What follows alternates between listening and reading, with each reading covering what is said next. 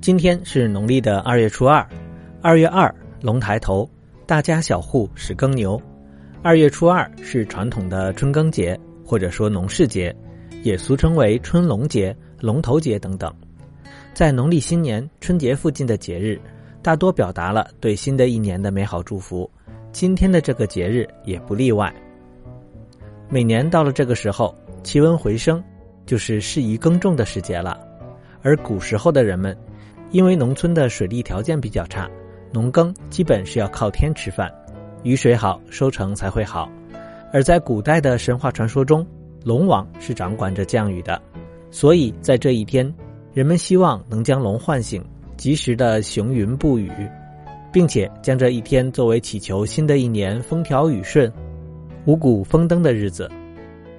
以前在二月二这一天。一些地方还会举行引龙仪式，有的是把灶里的灰末从家里撒到附近的河边，再用谷糠，也就是谷物的皮，一路撒回来，表示把懒龙，也就是懒惰的龙带出去，再把勤龙、钱龙，也就是勤劳的龙、财富的龙引回来，保佑人财两旺。而还有的是去河边井里打水，一路将水洒回家。表示引龙入宫，希望能把好运带回家。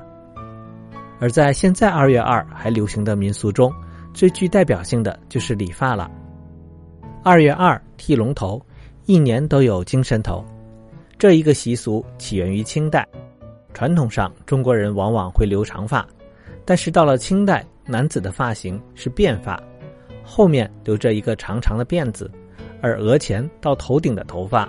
甚至更多的部分都是剃光的，所以剃头业就这样兴起了。有钱没钱剃头过年，剃头匠忙得一直到春节前夕才纷纷返乡回家，直到来年的二月初二才恢复营业。为了招揽生意，图个吉利，于是就把在这天理发叫做剃龙头，保佑孩子能够健康成长，长大之后出人头地。而大人理发，则是希望新的一年能有好兆头。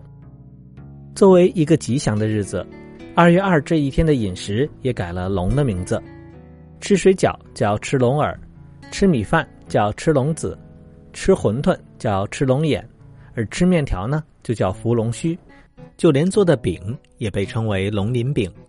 不知道小朋友，你今天吃了什么与龙有关的食物吗？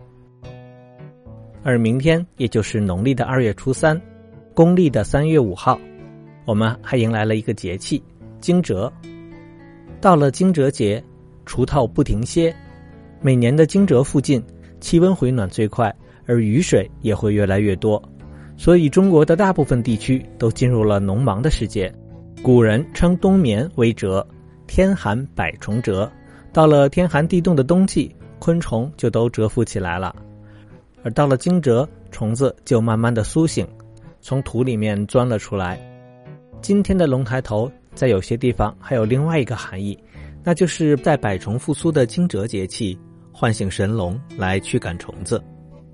另外，惊蛰还有春雷惊百虫的说法，在这个时节打雷也是重要的物候之一，因为惊蛰之后暖湿空气明显增强，与北方的冷空气频繁交汇。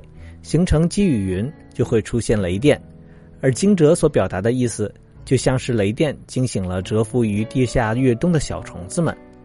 不过，小虫子们可不是听到雷声惊醒的，天气变得越来越温暖，才是它们恢复生机的原因。雷电还会为土壤制造一些天然的肥料。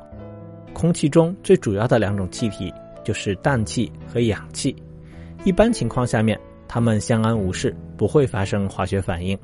不过，在雷雨来临的时候，几公里长的闪电火花可以让空气的温度忽然增加到几万度，促使空气中的氮和氧进行化学反应，变成硝酸盐和亚硝酸盐分子。